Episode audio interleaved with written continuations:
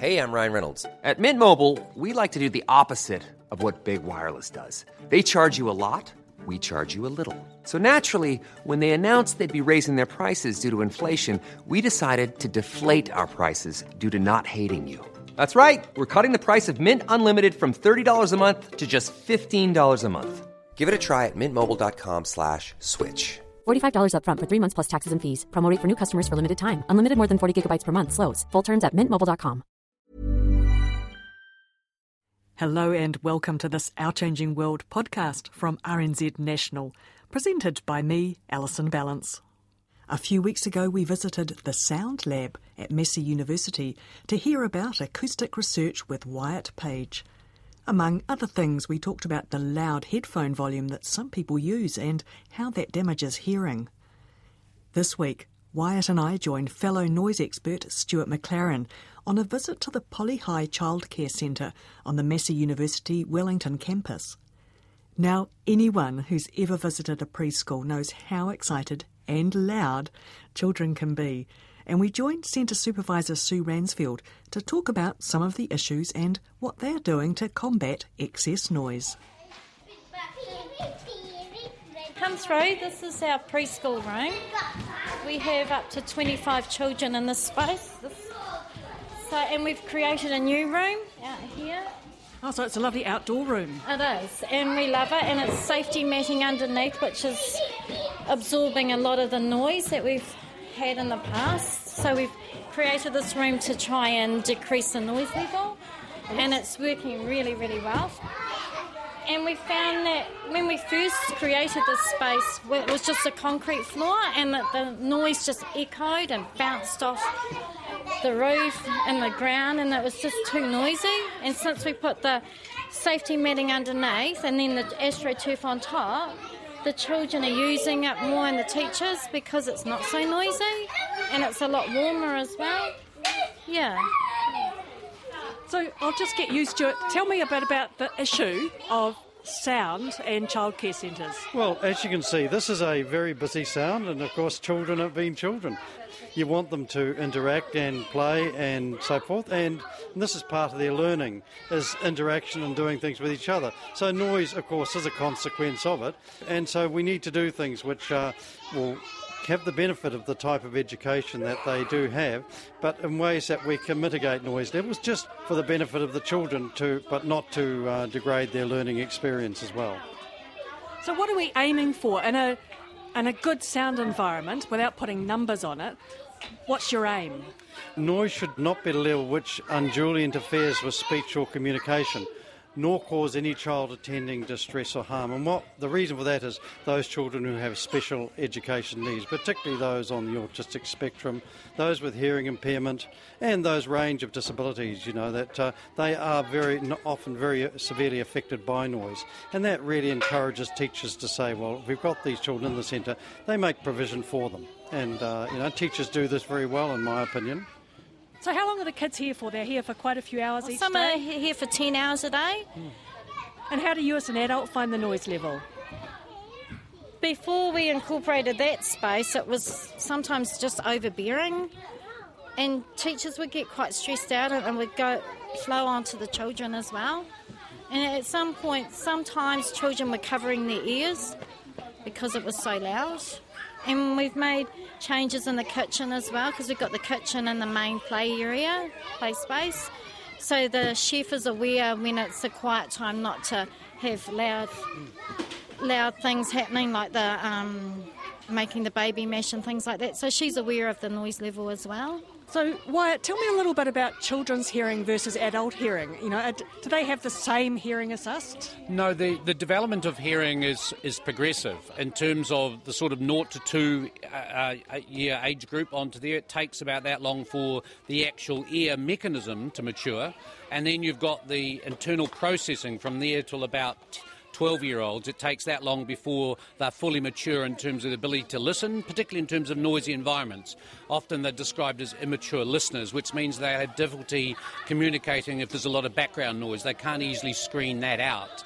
Um, it's a common issue, of course, when we get older as well, uh, that we have difficulties in screening it out. But w- when you're a child, it's it's particularly difficult. And it's not till they get to about 12 that you could say that most will be characterised as mature listeners. And so during that period, it's really important that you can keep those noise levels down. It helps them with their communication, particularly if, for example, I don't know how many here that have English as a second language, that maybe they're, they're not necessarily speaking English uh, at home all the time. It makes a significant difference if you can reduce that noise. And one of the most effective things is to reduce the occupant density, to make sure there is more space between the kids. So having these indoor outdoor spaces, you know, the effect here is to spread the children out, and that has a huge impact in reducing the noise. I'm just laughing because behind you there's two, three kids making lots of noise, but they're actually putting their hands over their ears at the same time. Should we just go somewhere quieter? I think. Okay, yeah, where do you- we can go into the middle room. That's Okay. more or less our quieter room. So I presume this was a converted space. It wasn't purpose built. No. And that is really typical of many childhood centres, um, certainly ones that have been around a while, is they are converted spaces. And usually that means that uh, as part of that conversion, they've usually got hard surfaces because one of the things around these is to be able to clean them, hygiene issues and those sorts of things. And the problem with hard surfaces is they bounce sound around. Very, very, very well Concrete concrete floors. floors. Yeah. Um, and so what you see in here, there isn't any acoustic treatment on the ceiling. Um, it's a space that would definitely, I suspect, benefit from, particularly on wet wet days where you've got rain and so forth occurring on here. You know, putting acoustic treatment on the ceilings is the most effective, and it's an area where, of course, the kids can't get to, so you don't have those hygiene, safety issues. So, you know, when we're recommending treatment, it's always do the ceilings first. You get the biggest benefit if you if you can. So, what's acoustic treatment? Uh, generally speaking, we're talking putting a material on it um, that's able to absorb the sound um, rather than reflect it. Typical surfaces, like we're, we're standing on, hard surfaces, probably 90% of the sound energy gets bounced back at you or bounced around. You put an acoustic blanket on there and it'll absorb 90% of that sound. So that means less than 10% of that sound energy gets bounced back into the venue or into the space. And that makes a huge difference in the ability to reduce that sound level. And one of the things is when you get people in spaces, whether kids or adults or whatever, you start with a couple of people having a conversation, all right, it gets a little bit noisier. And so what people naturally do is raise their voices, which of course means that the background noise goes up and you raise your voice commonly called the cafe effect or Lombard effect. So if you put acoustic treatment in, the first thing it does is dampen down that room. It means you don't feel you need to raise your voice, and that's a, you know what really we're talking about acoustic treatment in these spaces is able to do for you. Now, Stuart, you did your PhD on this whole subject of noise and, and childcare centres. Can you just tell me a bit more about what you were looking at? They, they'd done a lot of work on noise in schools, but then we found this huge hole that was uh, nobody was looking at childcare centres. And we knew that these places were noisy. I was a father at the time of a very young uh, special needs child who had major issues in childcare centres, so it was a good to be uh, to be led into these places, and uh, it was everything sort of came together very nicely. We looked at the general noise levels. Well, we'll just have to pause you there for a second. What's that? That's our um, water. so when we turn the tap on outside, that's the water coming through the pipes. Oh, so some unexpected noise. Yeah, yeah, yeah. So it'll go off in a minute. So there's lots of different noises in childcare centres. And, and again, on that, it's people don't normally think of plumbing and services as sources of noise. Well, these are a perfect example. And there are effective acoustic treatments that enable you to eliminate. I think that's probably more of a design fault than anything else. But, but having said that, noise running of water running through pipes can be quite loud. What we did, we put little dose badges on the children, and these are little um, occupation badges, and we just measured the sort of noise levels that they were receiving in some of these places, of course. We also did some work with teachers too to make sure that, uh, because it is an occupational issue for them as well, they're in these places. But we did find some ex- very, very high levels with uh, some, some of the children. What they faced was quite uh, alarming, really, you know.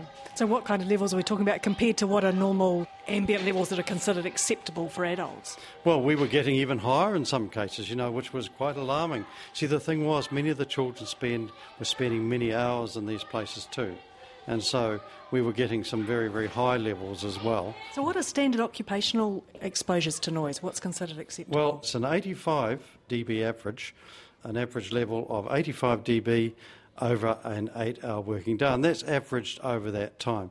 And we also have a thing called uh, an impulse or an impact type sound, and that is you imagine a door slamming or somebody hitting a piece of um, concrete outside with a hammer, and you get that sharp impact sound like a like a hammer or a gun going off. That and that is uh, maximum 140 dB for a split second. It is quite a different measure. That will cause instant and permanent damage. But overall, you think things are getting better? You think things are being oh, I better think managed? so. Yes, I think so. Um, you know, the studies we've done have raised a lot of concern, and then teachers like like Sue here have taken it on board, and you can see the work that's been done here, which is very, very pleasing. more aware of noise level now, whereas in the past we didn't really think about it. And we've certainly seen a, an improvement in the law. I mean, we have this uh, criteria now in the early childhood services regulations. We have a law which specifically sort of, you know, uh, is around the management of noise and also the accompanying criteria. The, uh, is, uh, we actually have something in there now which is far better than what we ever had before. Uh, it would be nice if we could get that in schools as well. You know, and uh, I, I'm a great believer in uh, working with the staff and the teachers. That they are professional people, and I can tell you about a case that happened in Auckland. That they were teaching the children drumming, and the noise was unbelievable. And they were literally getting drumsticks, and they put little chairs up, and they were hitting the, the chairs where you could imagine the noise that occurred. And all I did, I went around the centre and found some little cushions and I put them on the seats and we tried it again. So little things like that can make a huge difference. Leonte, this is Alison who would like to talk to you about our proposal regarding our bricks. Okay, hi Alison. Hi there. So, what's going on? Um, so we are trying to become more sustainable as a centre, and we are using all of the children's old discarded artworks, and we are shredding paper, and we are making bricks out of them. And the purpose of making the bricks, what are you going to do with those? Um, we are planning on making um, some panels, and we are looking at how we can decrease the noise levels within the centre. They look like paper that's been uh, shredded and, and then presumably soaked in water and some binder, and then you put them in a press, is it? Or you've got some sort of mould and put, put, them, put them through it? I'm, I'm, I guess I'm sitting here tapping it to see what it sounds like, and my, my subjective impression without you know, doing some measurements is, that, is it's got a reasonable sound absorption coefficient. And if I tap it on one side and listen on the other, it's well damped, which is always a good thing. If I contrast that to, to, to, to this piece of wood in front of it, it's a very it's a very different sort of sound. So I suspect um, it's going to have some, you know, reasonable sound absorption properties. Is that the best it could be? Would there be ways of improving it? Well, I, I guess one of the key things to get good sound absorption is the way sound absorption generally works uh, is the sound energy, which is the air essentially vibrating, goes into whatever it is. So you need it to be a bit more porous. You actually want the sound to be able to get into the air and it bounces around and it actually heats up the block, believe it or not. The way generally sound disappears is that it, the vibration of the, of the air essentially gets dissipated as heat, so it gets a little bit warmer. Not that you realistically measure it. But that, that's how most things work. So making it a bit more porous, mm-hmm. so getting a bit more air, less compression, if you could do it, would make a significant difference because that allows the sound to penetrate, actually go into the pores of the block, and therefore bounce around and be absorbed. Great, thank you. If you're going to put it onto a panel, one of the things is not to actually put it hard against each other. Actually, having some an air gap between them that actually helps because that's another opportunity for the sound to go into there and bounce around. Because these have got some depth, they've got some some thickness, so you can get sound absorption down the side. Um, probably one of the th- key things about it would be not to paint them. Um, a dye would be fine because it's not going to fill in the pores. Uh, but typically, what happens, people often with acoustic surf, um, surfaces that get a bit, you know, tired, they paint them, and unfortunately, that generally means that the sound can't actually go into the surface and, and do its job. So it sounds like there's some good work underway, and the only thing that needs some work is your pipes. For sure, for sure. We'll look into that next. Thanks to Sue and Leonte from the Poly High Childcare Centre and acoustic researchers Wyatt Page and Stuart McLaren from the School of Public Health at Massey University in Wellington. That's all for now. For more, check us out on the web rnz.co.nz slash Our Changing World. Mate wā.